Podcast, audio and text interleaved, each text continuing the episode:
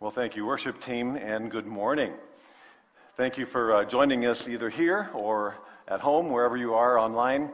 Uh, we are starting a new series, and if you would take a Bible or a Bible app and find Ecclesiastes, Ecclesiastes chapters 1 and 2 uh, this morning.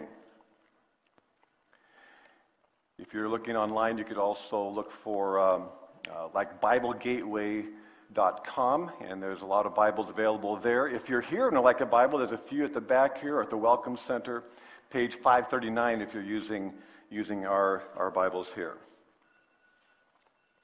Do you find yourself sometimes using the words, or maybe too often using the words, if only? If only uh, life was normal again. Might be a frequent one if you've been sick or under, under quarantine or um, limitation or you can't do this or that. If only life could be normal. Maybe it's because of other hurts or, or losses or lacks, and you say, if only it could be normal again. So it's like you want to come from here up to here. If only we could be here. But you know what? If, if you've been normal and things are okay, you still ask the same question. Have you found that? If only I could do or be, if only I could experience, if only I could achieve, if only I could upgrade such and such. And the result is that we can constantly live with this dissatisfaction and emptiness. And ultimately, we don't really enjoy life. As we look into the book of Ecclesiastes in the coming weeks, we are looking at the words of Solomon, King Solomon of Israel, almost 3,000 years ago. Solomon had it all. Many people try to have it all. Solomon had it all.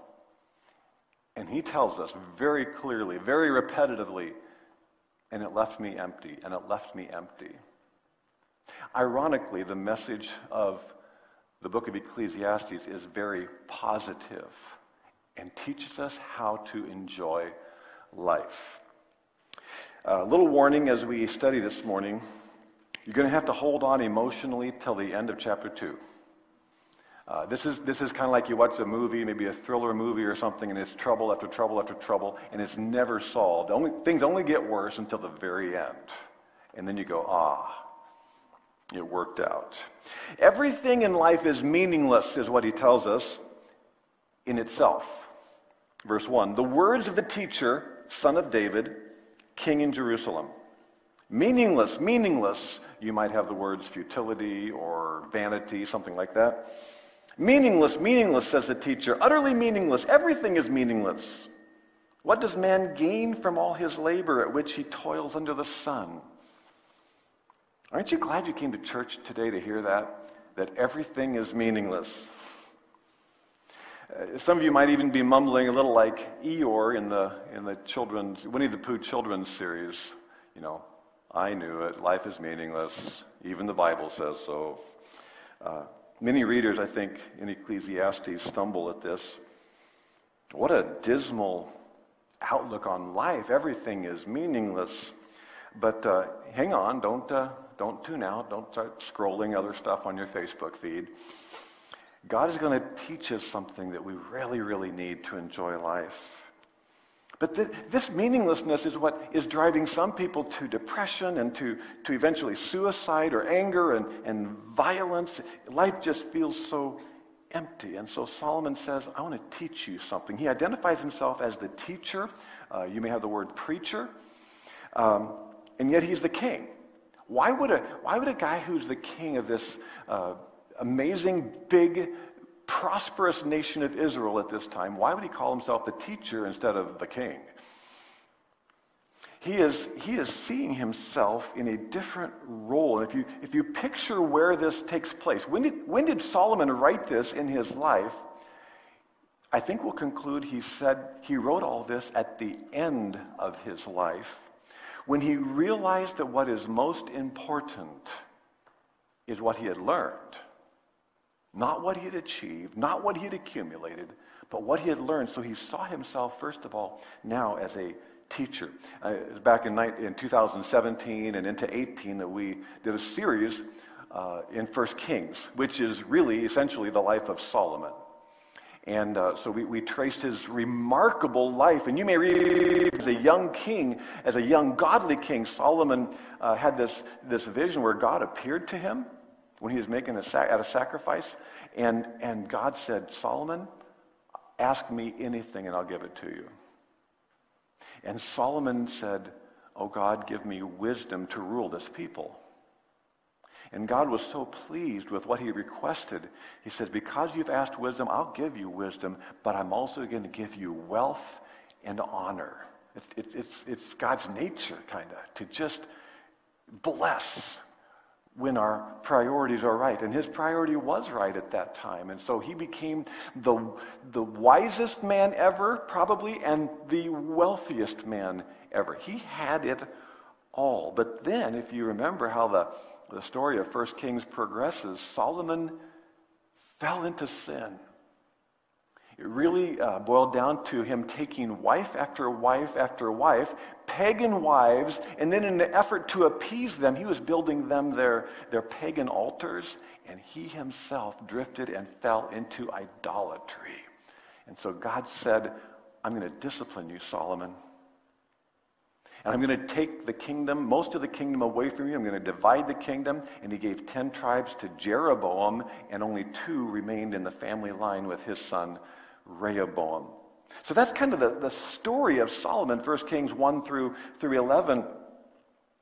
Uh, 1 Kings, the story of Solomon ends in disappointment. But is that really where Solomon's life ended down here? I don't think so. Because I think when we're reading Ecclesiastes, we're actually reading about a repentant Solomon. This is how he viewed life at the end of life. Let's just trace his spiritual journey, simplifying it. 1 Kings 1 through 10, he was obeying the Lord. Things were going really well. By 1 Kings 11, we find that's where it traces the story of his disobedience. But I think in Ecclesiastes, we have the repentant end years of his life. Solomon, as you probably know, wrote most of the book of Proverbs, probably in those wise, wiser early years, and we have the richness of, of the book of Proverbs. But now we have the richness of what he writes at the end of his life in Ecclesiastes.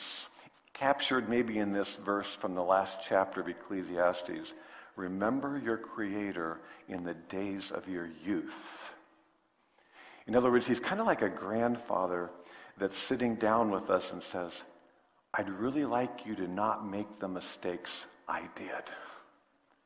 So remember your Creator in the days of your youth. The issue is that we want to learn from Solomon so we don't have to learn like Solomon did. Meaningless, vanity, empty, this term actually occurs in the Old Testament Hebrew Bible 55 times. All but eight of them come from the pen of, of Solomon. The word empty, the word uh, vanity or meaningless is, is like a, it's, it's literally the word for like a puff of air. It's like, it's gone. You can't see it. It's, it's meaningless. It just kind of empty. It doesn't do anything for you, and it's, it's over, no profit. And so in verse 3, what does a man gain from his labor? The rhetorical question is, Nothing, nothing. And again, we're going to be, be bombarded this, in these two chapters with the negativity, but to make a very positive point. We're going to, the, the, book, the book really kind of cycles four times. If you were to sit down this afternoon or this week sometime and read the whole book, it's not that long, you would, you would, you would find yourself by going through four cycles of encouragement and discouragement, encouragement and discouragement.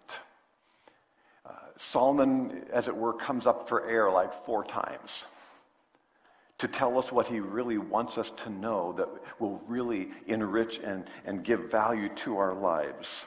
But if you were to summarize the whole book, you could maybe use a statement something like this Life in this messy world makes sense and brings joy only when you know God and walk with him.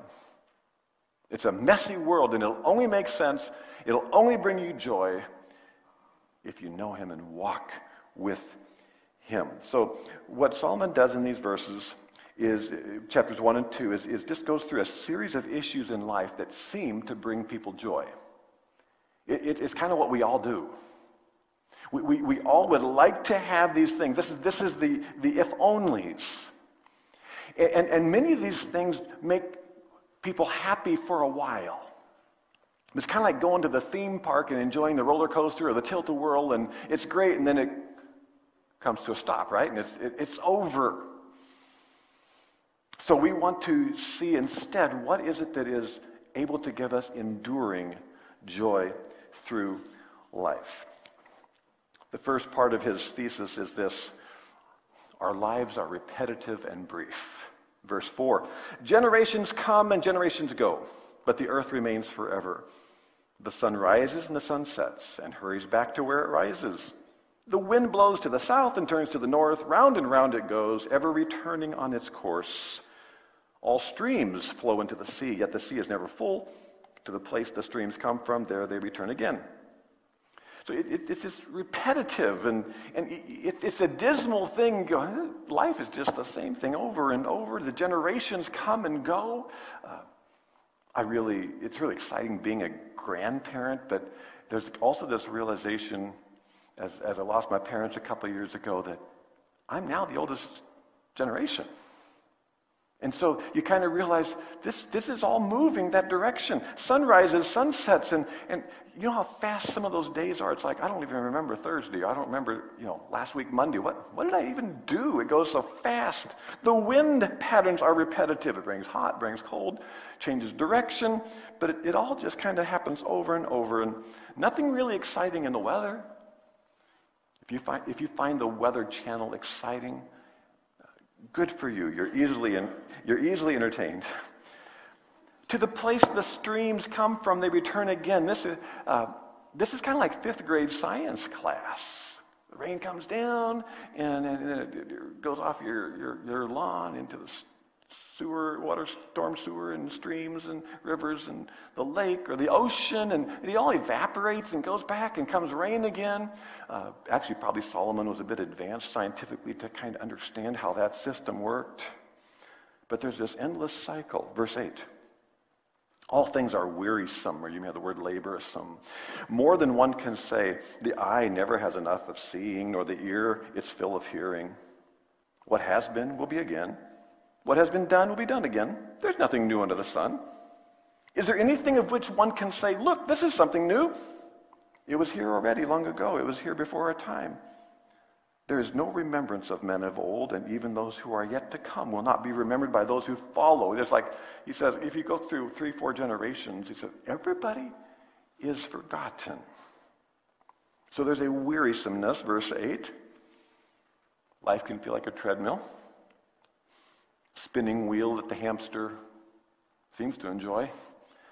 And so life feels like this. You, you, you get up, you go to work, you uh, come home, you eat, you watch TV, you go to bed, you get up, and you just do this thing over and over.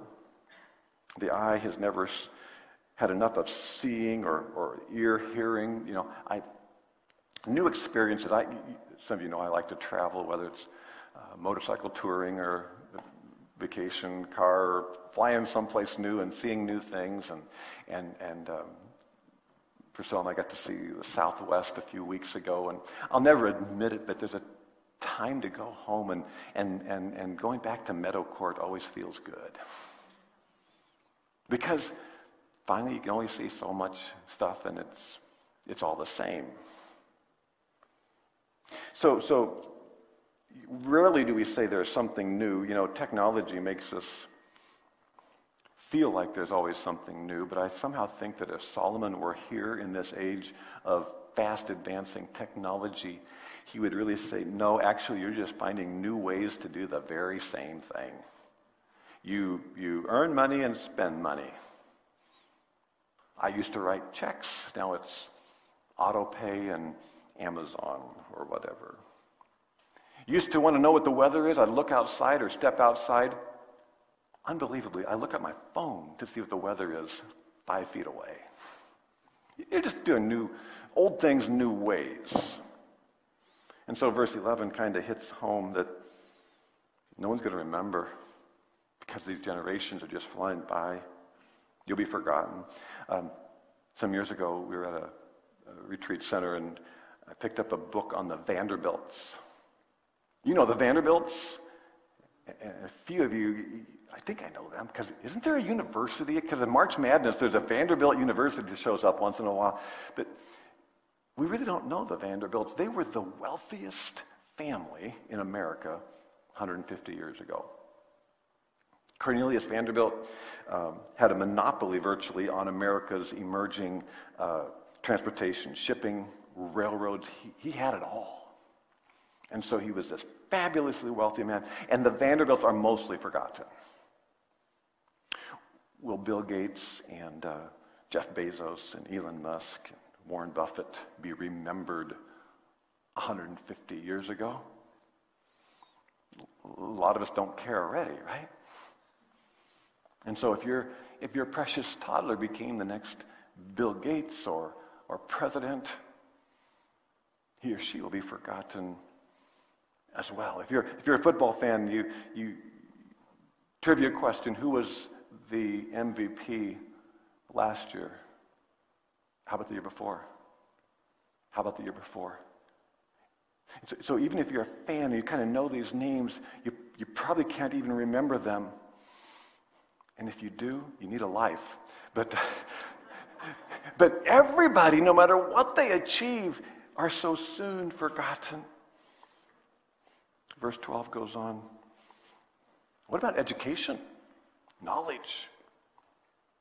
I, the teacher, was king over Israel in Jerusalem. I devoted myself to study and to explore by wisdom all that's done under heaven. What a heavy burden God has laid on men. I have seen all the things that are done under the sun. All of them are meaningless, a chasing after wind. What is twisted cannot be straightened, and what is lacking cannot be counted. So there's a education doesn't fix anything. And so we sometimes think if I just had a degree, if I just knew more, I'd be happy. And so we pursue the degrees. And, and now, now we're able to get answers to all of our questions just by summoning the internet gods. Hey, Google. Hey, Siri. Sorry if I just woke up your phone. Solomon had such intellectual capacities, and yet he concluded in verse 13, what a heavy burden God has laid on man. Because what's twisted can't be, can't be straightened. Knowing things doesn't fix things. What's lacking, what's missing, you can't replace it. So we can't be assured that we'll be happy once we, we graduate and we have the degree or we have the new job. It's just, that's not the key to happiness. What good is my knowledge if it's only raised my awareness of how empty life is, verse 16. I thought to myself, look, I've grown and increased in wisdom more than anyone who has ruled over Jerusalem before me. I've experienced much wisdom and knowledge. Then I applied myself to the understanding of wisdom, also of madness and folly, but I learned that this too is a chasing after wind. Here's why. For with much wisdom comes much sorrow. The more knowledge, the more grief. Hmm. What good is knowledge if it just raises my awareness of, of what's wrong in life? Uh, some of you, probably two weeks ago, uh, got a notification on your phone about an emergency in Ozaukee County, and there was uh, a couple guys loose, possibly armed and dangerous, and you were supposed to lock your doors and turn on your lights. I didn't get it on my phone. I wasn't home, but Priscilla got it. And uh, when, when the whole thing was over, she was thinking, you know, this, that's helpful. So, so she actually went to the uh, uh, law enforcement and, and signed up for notifications. And after a day or two of hearing about every arrest, get that off my phone. I don't really want to know all that stuff. I bet you somewhere in the last three or four months, many of us, maybe most of us in this room, have either reduced the amount of social media or got off of social media or read less news because finally you just don't want to know.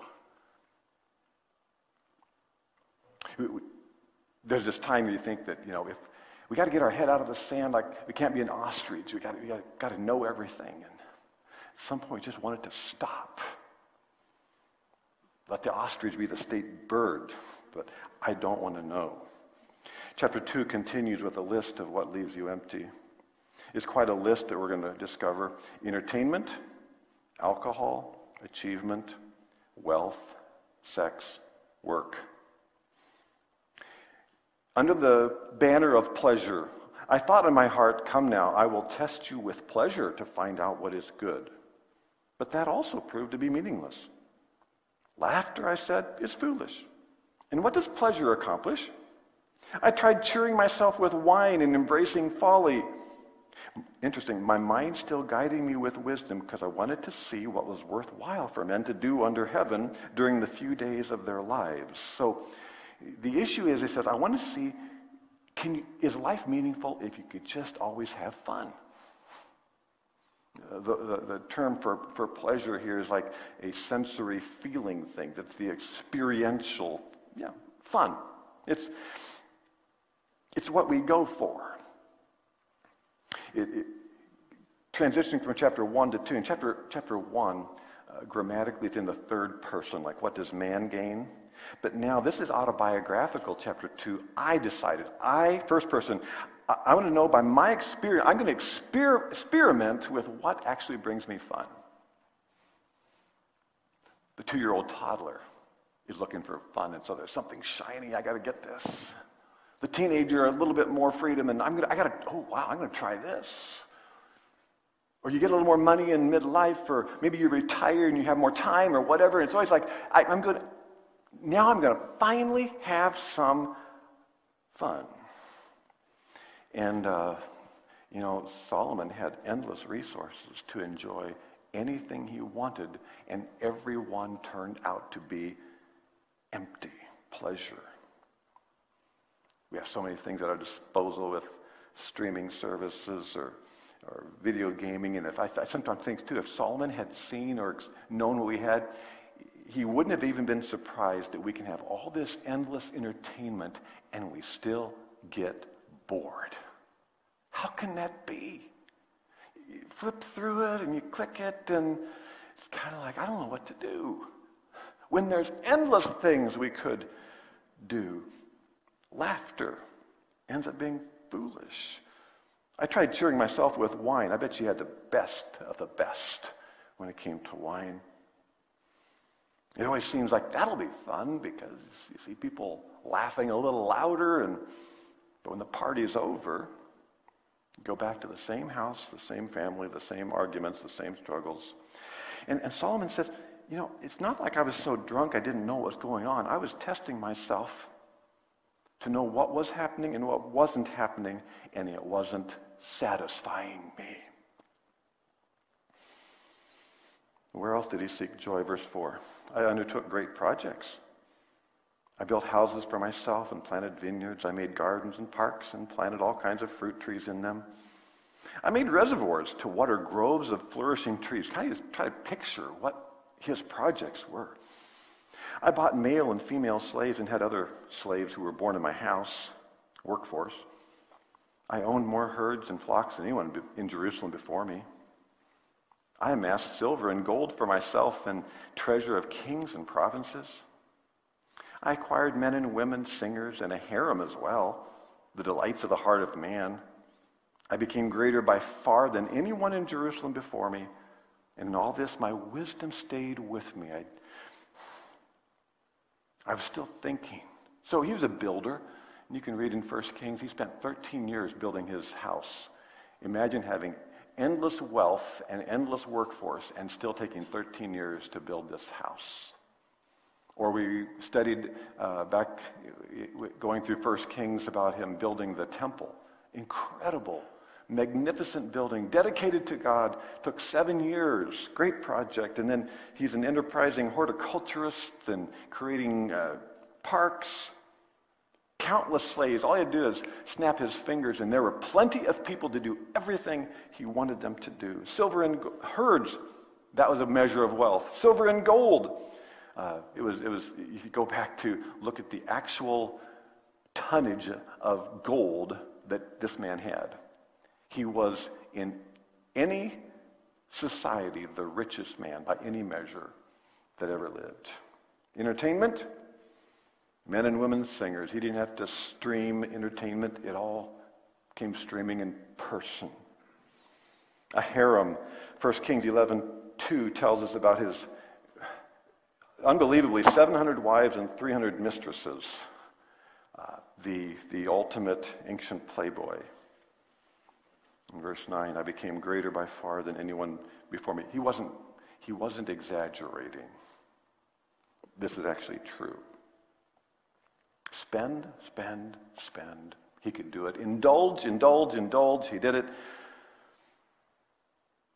But the whole time he says, I was still thinking, testing, testing, testing. Is this satisfying? Verse 10. I denied myself nothing my eyes desired. I refused my heart no pleasure.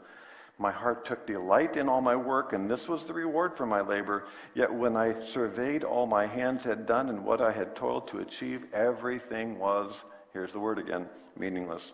Chasing after the wind, nothing was gained, nothing profitable, lasting profit under the sun. Come on, Solomon.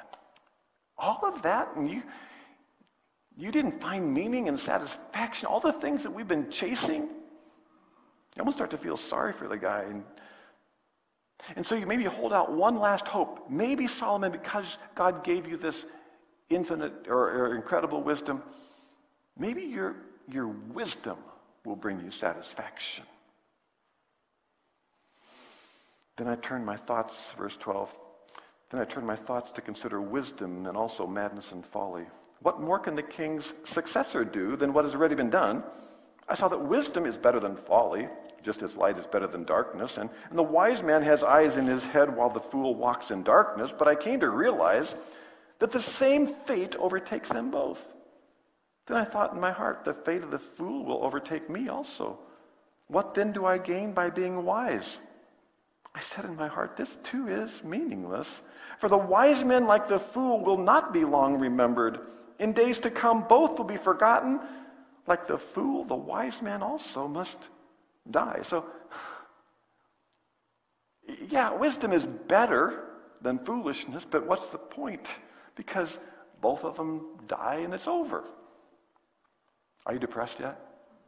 Still glad you came to church? Uh, we're supposed to grasp by this repetitive discussion of this wisest man ever coming to us at the end of his life. We're supposed to digest that everything we are trying to achieve will leave us empty, even if we get it. Because this guy had it all and came up empty. And that's what he's teaching us which would be depressing unless unless we unless he discovered and God was going to show us what it was we were missing. But hold on to emotions one more one little bit longer verses 17 through 23. Solomon now tells us really how aging affected him.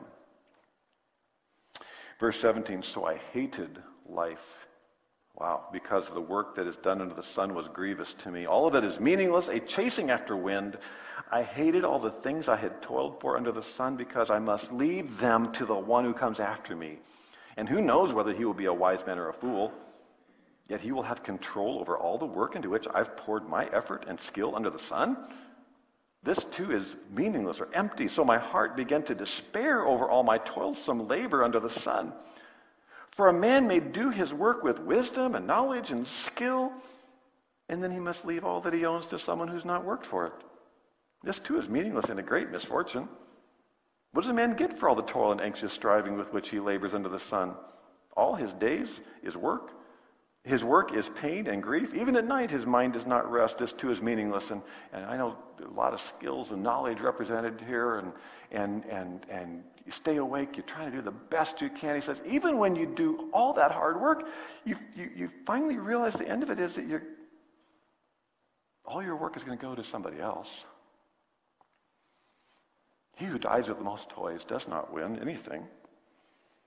Someone else gets all the toys. The Vanderbilts, uh, the richest family 150 years ago, had a Vanderbilt reunion about 50 years ago in 1973. I read, a, read an article and it said that the article said that nobody at the reunion was even a millionaire after this heritage of billions in today's economy. And it tried to trace what happened through the family line that the money, the houses, the businesses were lost, but somebody else got everything. As, as, um, as Solomon completes this first of four cycles found in Ecclesiastes, I want you to notice he's been, he's been writing this autobiographical section in the past tense. I said, I did, I tried. Uh, so, all the empty, despairing stuff describes younger Solomon and actually describes his glory days. So, so at the peak, the best of his years, that's what he was learning and now was looking back at and saying, realizing now it was empty. Past tense. But now, in verses 24 to 26, these last three verses, he begins to speak in the present tense of what is true and what he's discovered. Remember, he calls himself the teacher. And, and he realizes that what he has learned is more important than what he has achieved or acquired. And so God has inspired the life and the words of Solomon so that we would have a different perspective. And so that whatever piece of life is still left to us, we would not be thinking, if only. But that we would rather learn from this older, thoughtful perspective. If I knew then what I know now, but we're still in the then. We can, we can still make the adjustments. That's what God is doing in, in this book for us. Helping us to realize what does not matter so that we can invest in that which does and thereby find true enjoyment. Because God is calling us to enjoy this life even if others don't. We recently completed our series in prophecy and think about that amazing future that God has planned for believers in Christ in heaven. And we rejoice at that, but do we realize that God has also designed that we can enjoy life now, but not if our goal is finding joy and meaning in all this stuff in itself? Chapter 12 will give us, in a sense, the final answer, but Solomon, the good teacher, knows that we can't quite wait this long. So he's going to give us, start to fill in the answer bit by bit, telling us what can rescue us from the futility that everyone in life experiences, whether it's the people on the, the celebrity newsstand cover or whether it's the, the, the homeless addict, what, we've, what, what everybody's been trying to do. How do you get out of that futility? And the basic answer, verses 24 through 26, is that everything in life becomes meaningful when we enjoy it from God, with God, and for God, or to please God. It changes everything.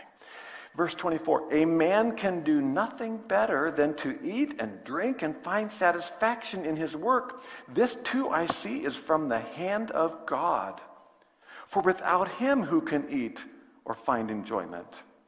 To the man who pleases him, God gives wisdom, knowledge, and happiness. But to the sinner, he gives the task of gathering and storing of wealth to hand it over to someone, to the one who pleases God.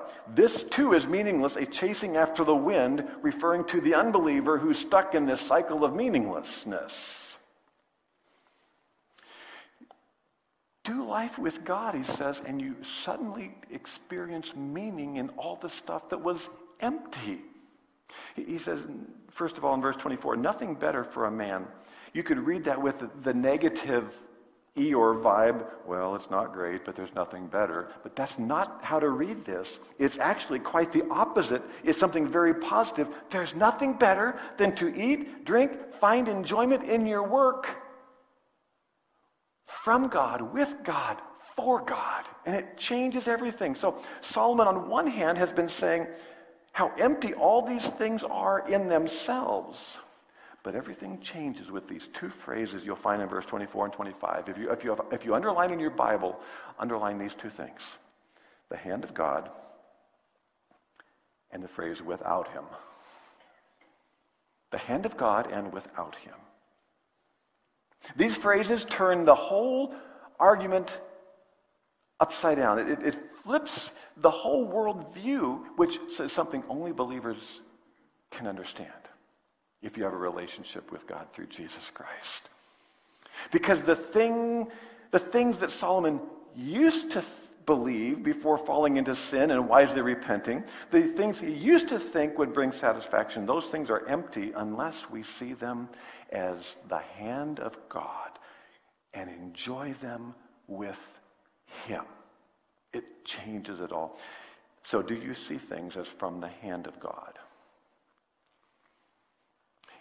James clarified the same point in the New Testament. Don't be deceived. Okay, what is the world doing? The, the, the, world is deceived about these things. Don't be deceived, my dear brothers and sisters. Every good and perfect gift is from above, coming down from the Father of the heavenly lights, who does not change like shifting shadows. If it's good, it's from God. Do we recognize, are we thinking vertically? Do we recognize that everything comes from God to be and can be enjoyed from him, with him, and for him? The opposite is this, I'm going to look at these three terms in a moment. What ruins our joy is selfishness, pride, and discontent. Instead of seeing things from the hand of God and enjoying them from God, with God, and for God. So the, the opposite, we must understand the hand of God, but here's what is going to bring emptiness and ruin our joy. First of all, selfishness. Selfishness is when we see these things as our rights. It's my right. Demandingness. Gifts are the opposite of rights. The pursuit of happiness can be completely self centered and usually is. And that's not the hand of God, that's the opposite of the hand of God. But a grateful heart says, everything is from Him. This is the message we all need as we approach a Thanksgiving table, and if people are missing or whatever it might be, that every good thing that comes to my mind is from God and can be genuinely enjoyed if it's from God. But if it's my rights that are front in my mind, it'll ruin joy. What also ruins joy is pride. That's when I believe I deserve these things. Grace is the opposite of deserving. We know that in the story of salvation. We don't deserve eternal life. We can only have eternal life through grace because Jesus paid for our sins. The same is true with the rest of life. As we eat and, and drink and do things and spend and have fun efforts, it'll all eventually run dry to the degree we are subconsciously proud that we did this. I worked hard for this. And it actually reduces our joy when we don't see it as from the hand of God. It, this is all God that I could do that. And, and so sometimes we just vaguely tip our hat to God, but really we're still thinking, but I should get the good stuff. It's not the hand of God. Third thing that ruins our joy is discontent. I want more. Some of you watch home shows. Don't they just make you so grateful for your own house? You watch, it, watch one of these renovation shows and you go, you look around, man, that's dated. Key word, you need to know that word, dated. I need a open concept. Whatever it might be, because we always think we could, we could have more, we could have more. We've used the word stewardship whenever we've uh, talked about biblical finances. Usually we think of stewardship as a money term because money, uh, we have to realize, is all from God. God owns everything. That's a phrase, like hopefully it's part of your, your mindset, that God owns everything, we own nothing, and the proof of that is you take nothing with you when you die, so therefore, everything's been on loan. Everything has been like God says, I'll let you manage this much. That's a stewardship. It's not just money, though. Everything in life is a stewardship. So it's time and gifts and abilities and opportunities. It, it's all a stewardship. And so it can all be actually good when it comes down from the Father, when you recognize the hand of God that He is the source of all these things.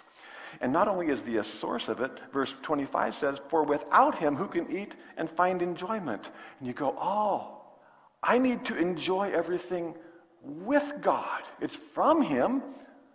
So let's enjoy it together. And, and that's, we've, we've all probably discovered that whatever that you enjoy doing, you really enjoy doing with somebody else.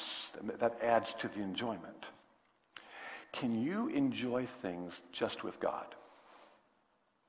It's kind of the loneliness test. Do you have an abiding awareness of the presence of God, that He is indeed with you. It's something we all say as believers in Christ, that He's with us. Is He? Is He with you when you're alone? Because then you can enjoy things just with Him. To see a beautiful sunrise, you don't have to tell anybody, you don't have to post a picture. You, you can just enjoy it from God and with God. You can think of what you're lacking if there's certain people that don't like you, but the people that love you, can you say, God, I just thank you for these people. In my life, they, they love me.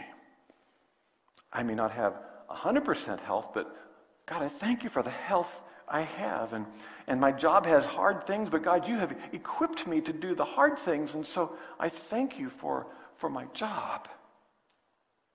You can enjoy things from God and with God. Even since we've been mentioning technology, even, even entertainment. Is that like a, another part of your life that's not God oriented? Or can you watch a movie or a show and say, Thank you, God? Because, because I watched this and, and, and, and it made me laugh for the right reasons. It made me think for the right reasons. And it didn't drag my mind into places it shouldn't go. And so I thank you for this entertainment. Because if you don't think that way, watch out because you'll just do what you do to please your sinful nature. Do you do things from, do you understand the good things are from God? You enjoy them with God. And ultimately, you do them for God. Verse 26. To the man who pleases him, God gives wisdom, knowledge, and happiness.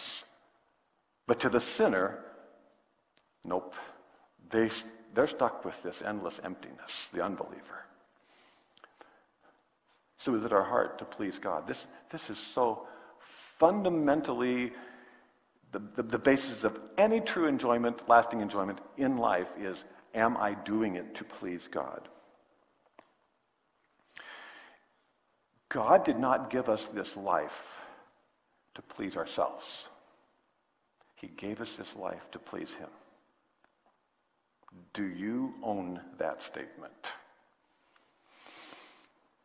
1 Corinthians, Paul wrote, You are not your own. You were bought with a price. Therefore, glorify God with your bodies. It was the basis of, in there of, of, of, of biblical uh, morality, but it's the basis of everything.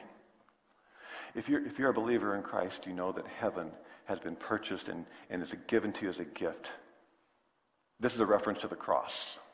You're bought with a price. He died for your sins to bring you into his family. Therefore, glorify God in everything you do in this life, in this body.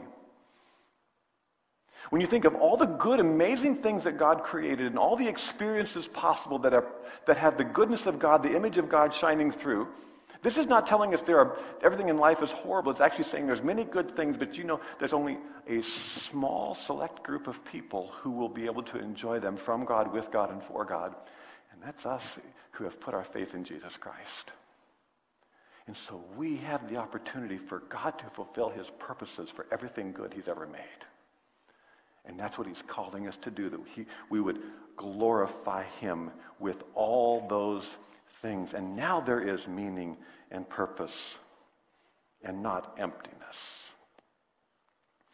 The spiritual fall of Solomon didn't happen all at once. Even though you read through 1 Kings, in uh, the first 10 chapters are so positive, but suddenly in chapter 11 it tells you that Solomon did not completely follow the Lord. Ooh. I understand that one. He did not completely follow the Lord, and then it, it spiraled into his accumulation of, of, of wife after wife and, and, and excesses and trying to find happiness in, in all these things. And so, so Solomon's message to us now in his older years is that whether we're 18 or 48 or 88, that whatever is left of our life, that our pursuit of joy is God-centered. And if you, if you live and experience the good things of life from him, with him, and for him, you actually will enjoy life But when others don't. It comes from him. Let's pray. Oh, Heavenly Father, we are uh, running towards emptiness so much of our life, we know. And we all recognize ourselves in the journey that Solomon took. Solomon's a man who knew you and loved you, walked with you, and then found himself not completely following you and uh, paid a dear price. And, and so, Lord, we take this from your good hand that uh, we, we can trace uh, Solomon's emptiness and find how you, in fact, are the only one that fills us. Thank you for Jesus Christ that uh, because it's the only way we have this relationship with you. Thank you for uh, your love for us, to, to love the whole world, that you would give Jesus to pay for our sins so that we could start that relationship with you by simple faith in Christ. So, Lord, I pray that uh, wherever this uh, day finds us, that you would take us from this point and uh, correct, adjust, align ourselves with your purposes for us. In Jesus' name, amen.